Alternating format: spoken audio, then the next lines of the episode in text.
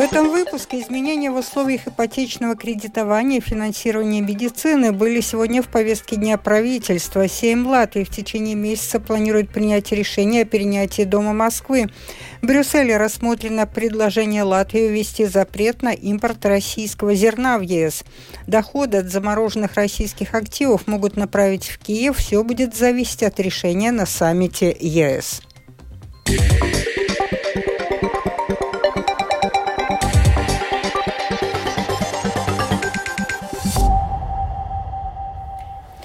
Правительство сегодня рассматривало ряд важных для латвийского общества вопросов, в том числе обсуждались изменения в условиях ипотечного кредитования и финансирования сферы здравоохранения. После заседания глава правительства и министр экономики и здравоохранения рассказали о принятых решениях и о том, как они повлияют на жизнь латвийцев. Подробнее в сюжете Михаила Николкина. Кабинет министров, помимо прочего, сегодня обсуждал условия перекредитования ипотечных займов и стоимость этой услуги, а также решал, на что пойдет часть из выделенных Минздраву дополнительных 250 миллионов евро. Премьер-министр Эвика Сылыня «Новое единство» заявила, что сегодняшнее заседание было очень важным, подчеркнув, что правительство начало выполнять свои обещания.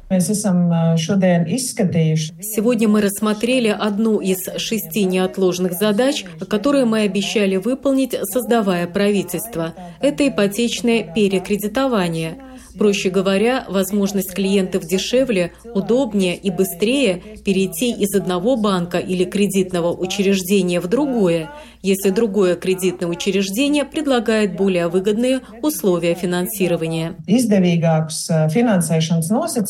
Подробнее о том, как сегодняшнее решение Кабмина повлияет на жизнь людей, выплачивающих ипотечный кредит, рассказал министр экономики Латвии Виктор Свалейнис, Союз зеленых и крестьян. Мы уменьшили время, которое человек тратит, решив сменить кредитное учреждение. И самое главное – ограничение расходов. Если сейчас в случае кредита на недвижимость стоимостью в 100 тысяч евро эти расходы могут составлять 2000 евро, то мы в своем отчете высказали осторожный прогноз, что после принятия этой нормы это может быть 1000 евро. Но если этот банк, бенефициар, который хочет привлечь клиента, захочет, то он сможет отказаться от ряда расходов и снизить этот платеж до 48 евро. Таким образом, планируется повысить конкуренцию в банковской среде и, возможно, привлечь на рынок новых игроков. Еще один важный вопрос, который рассматривало сегодня правительство – распределение финансирования здравоохранения. В новом бюджете на эти цели дополнительно выделено 250 миллионов евро, и сегодня было принято решение о распределении 167 из них. На что конкретно будут потрачены эти средства, рассказал министр здравоохранения Хасам Абумери. Новое единство.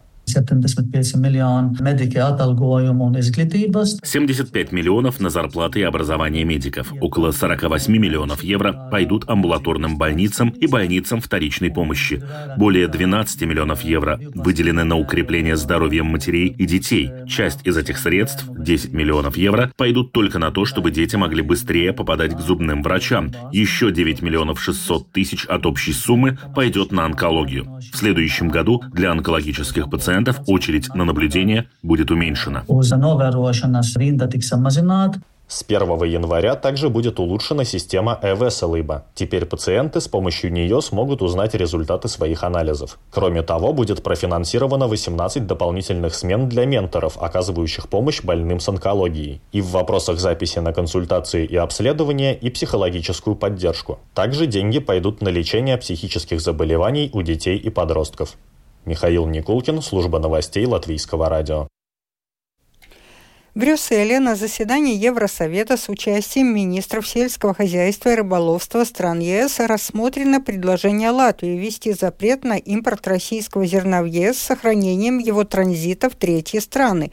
Еврокомиссар по сельскому хозяйству Януш Войцеховский, Польша, выразил поддержку предложению Латвии. Этот вопрос планируют обсудить детально в январе, продолжит еврокомиссар Войцеховский.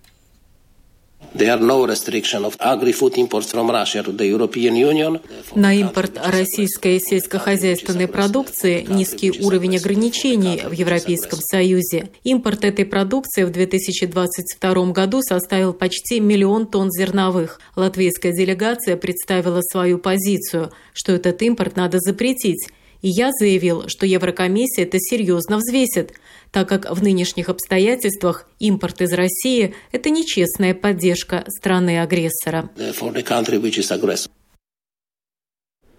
Сейм Латвии в течение месяца планирует принять решение о перенятии Дома Москвы, расположенного в Риге на Мариас-7. После перенятия здания ежегодно на его содержание потребуется почти полмиллиона евро.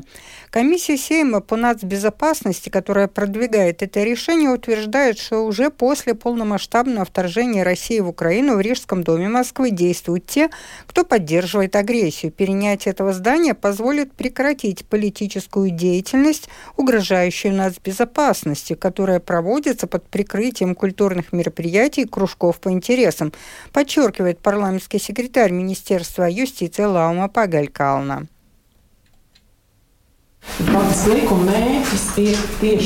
Цель закона – предотвращение угрозы нацбезопасности. Это допускаемое действие в рамках принципа самозащиты демократии. Так называемый Дом Москвы на улице Мария 7 уже с момента его основания используется как инструмент политики соотечественников – по существу это место кремлевской интерпретации истории, место, где можно продвигать противоположные Латвии интересы и враждебные ценности, а также мероприятия.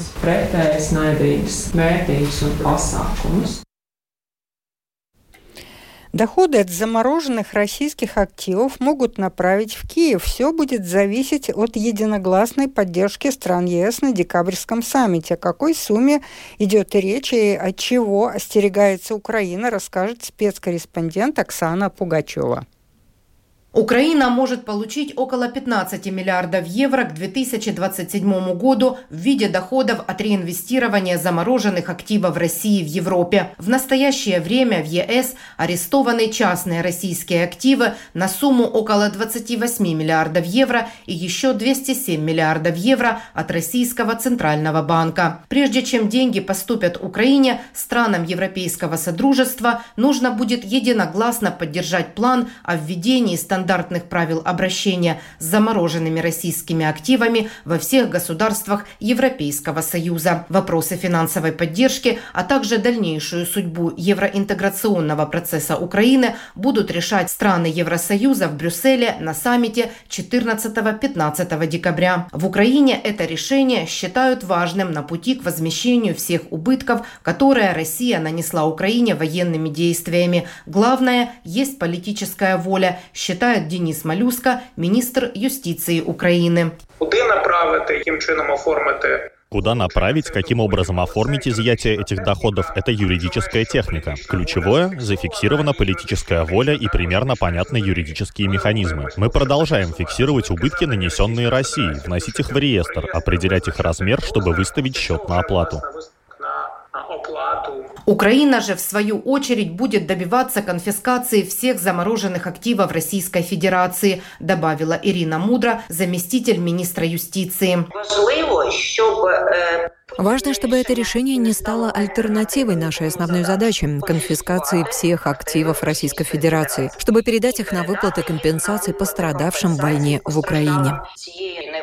Согласно данных Киевской школы экономики, по состоянию на начало августа 2023 года сумма прямого ущерба, нанесенного инфраструктуре Украины из-за полномасштабного вторжения Российской Федерации, оценивается в 150 миллиардов долларов. Оксана Пугачева, специальный украинский корреспондент служба новостей Латвийского радио.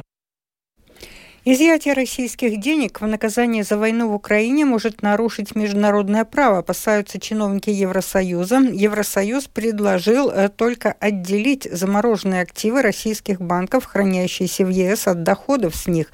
Тем самым блок отступил от своих прежних обещаний использовать полученную прибыль для помощи Украине, сообщает Евроньюз.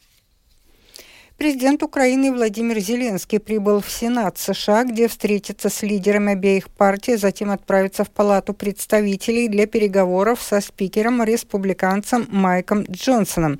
После этого примерно в 8 вечера по латвийскому времени Зеленский проведет пресс-конференцию вместе с президентом США Джо Байденом.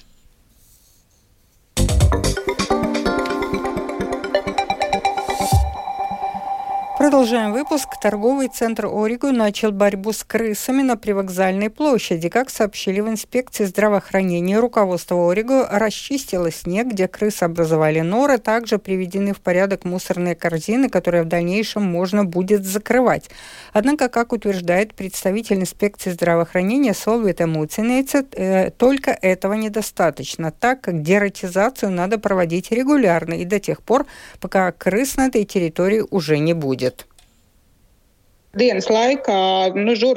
Днем крысы не склонны бегать на открытых пространствах, только если они очень голодны. Все меры борьбы с ними должны осуществляться одновременно, последовательно и скоординированно во всех местах общественного питания, находящихся в Ориго и вокруг Ориго. Контроль еще не окончен, все еще продолжается, поэтому я лишь сообщаю о первых результатах. Риск появления грызунов существует везде, где есть свободный доступ к пище. Сюда входит и кормление голубей на привокзальной площади, и разбросанный мусор, и недостаточно плотно закрытые крышки мусорных баков, и активность ворон, которые разбрасывают мусор, что также помогает грызунам добывать пищу.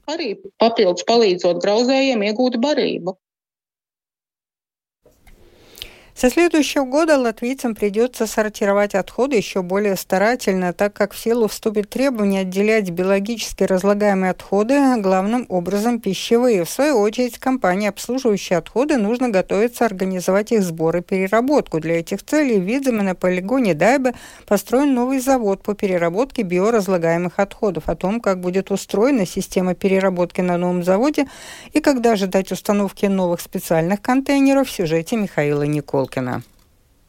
Руководитель отдела развития обслуживающей отходы компании ЗАО Мартинш Никлас показывает новый завод, на котором будут перерабатываться биологически разлагаемые отходы. Ранее большая часть этой фракции, по сути, попадала в хранилище отходов и создавала эмиссии метана. В среднем одна тонна бытовых отходов создает примерно 80-100 кубометров метана за свой жизненный цикл. А с этим оборудованием в течение 21 дня до 80-85% органики превращается в биогаз. Также сокращается и количество сухих остатков. Председатель правления компании ЗАО Гинц Кука Инес рассказывает, что завод пока что работает в тестовом режиме. Завод будет производить газ. Из газа мы производим тепловую энергию для себя и для производственного здания. Из остального мы производим электричество. То есть у нас два продукта из газа – тепло и электроэнергия, которые идут в общую сеть. И завод также произведет технический компост, который предназначен для ремонта различных дорог, либо для рекультивации имеющихся хранилищ отходов. Чем более качественно мы его подготовим, тем шире может быть его применение в латвийском народном хозяйстве. Для успешности проекта важно также и вовлечение в процесс жителей, отметили в компании. В целом, по мнению Кукайниса, компания подготовилась к новым требованиям. Контейнеры закупили. Самоуправление сейчас разрабатывают специальные правила, чтобы они могли информировать жителей своих территорий. Мы начнем постепенно, чтобы общественности все было понятно. В январе-феврале появится возможность подать заявление. Затем, скорее всего, с марта-апреля мы начнем устанавливать эти специальные коричневые контейнеры. Понятно, что это будет новым опытом для всех. Возможно, возникнет непонимание, например, из-за оплаты. Если цена одного контейнера – это 60% от цены бытовых отходов, то возникает желание максимально наполнить его. И это то, с чем нам придется считаться. Качество отходов в этом контейнере будет плохим, и если так и будет, то это нужно будет контролировать. Понятно, что очень важно продолжать работу по информированию жителей, чтобы объяснить им, как правильно сортировать биологические отходы, чтобы в коричневые контейнеры не попадал несоответствующий мусор. Михаил Никулкин, Гунта Матисоне, служба новостей Латвийского радио. Во вторник утром в Латгале съехал в кювет пассажирский автобус «Эколайнс». Пострадавших в аварии нет. В Латгальском региональном управлении госполиции Лето сообщили, что несчастный случай произошел на автодороге Балве-Ругаи. Ролик, размещенный в соцсетях, свидетельствует о том, что автобус находится в кювете и слегка накренился. В то же время представители Норма А, осуществляющего пассажирские перевозки под брендом «Эколайнс», не предоставили агентству дальнейших комментариев по поводу ДТП. Это был обзор новостей дня 12 декабря. Продюсер выпуска Марина Ковалева. Выпуск провела Алдона Долецкая о погоде. Ночью пасмурная погода. На большей части территории Латвии снег, местами ледяной дождь. Все дороги будут скользкими. В отдельных районах туман. Ветер слабый 1-5 метров в секунду. Температура воздуха от 0 до минус 4. Днем также пасмурно, местами небольшой снег. В отдельных районах ледяной дождь. Дороги скользкие. Утром в Курзаме туман. Температура воздуха днем от плюс 1 до минус 2 градусов. В Риге пасмурная погода. Временами снег. Дороги и тротуары будут скользкими. Слабый ветер. Температура Температура воздуха в течение суток 0, минус 2 градуса. Медицинский тип погоды второй благоприятный. Читайте наши новости также в Фейсбуке на странице Латвийского радио 4 и на портале РусЛСМ ЛВ.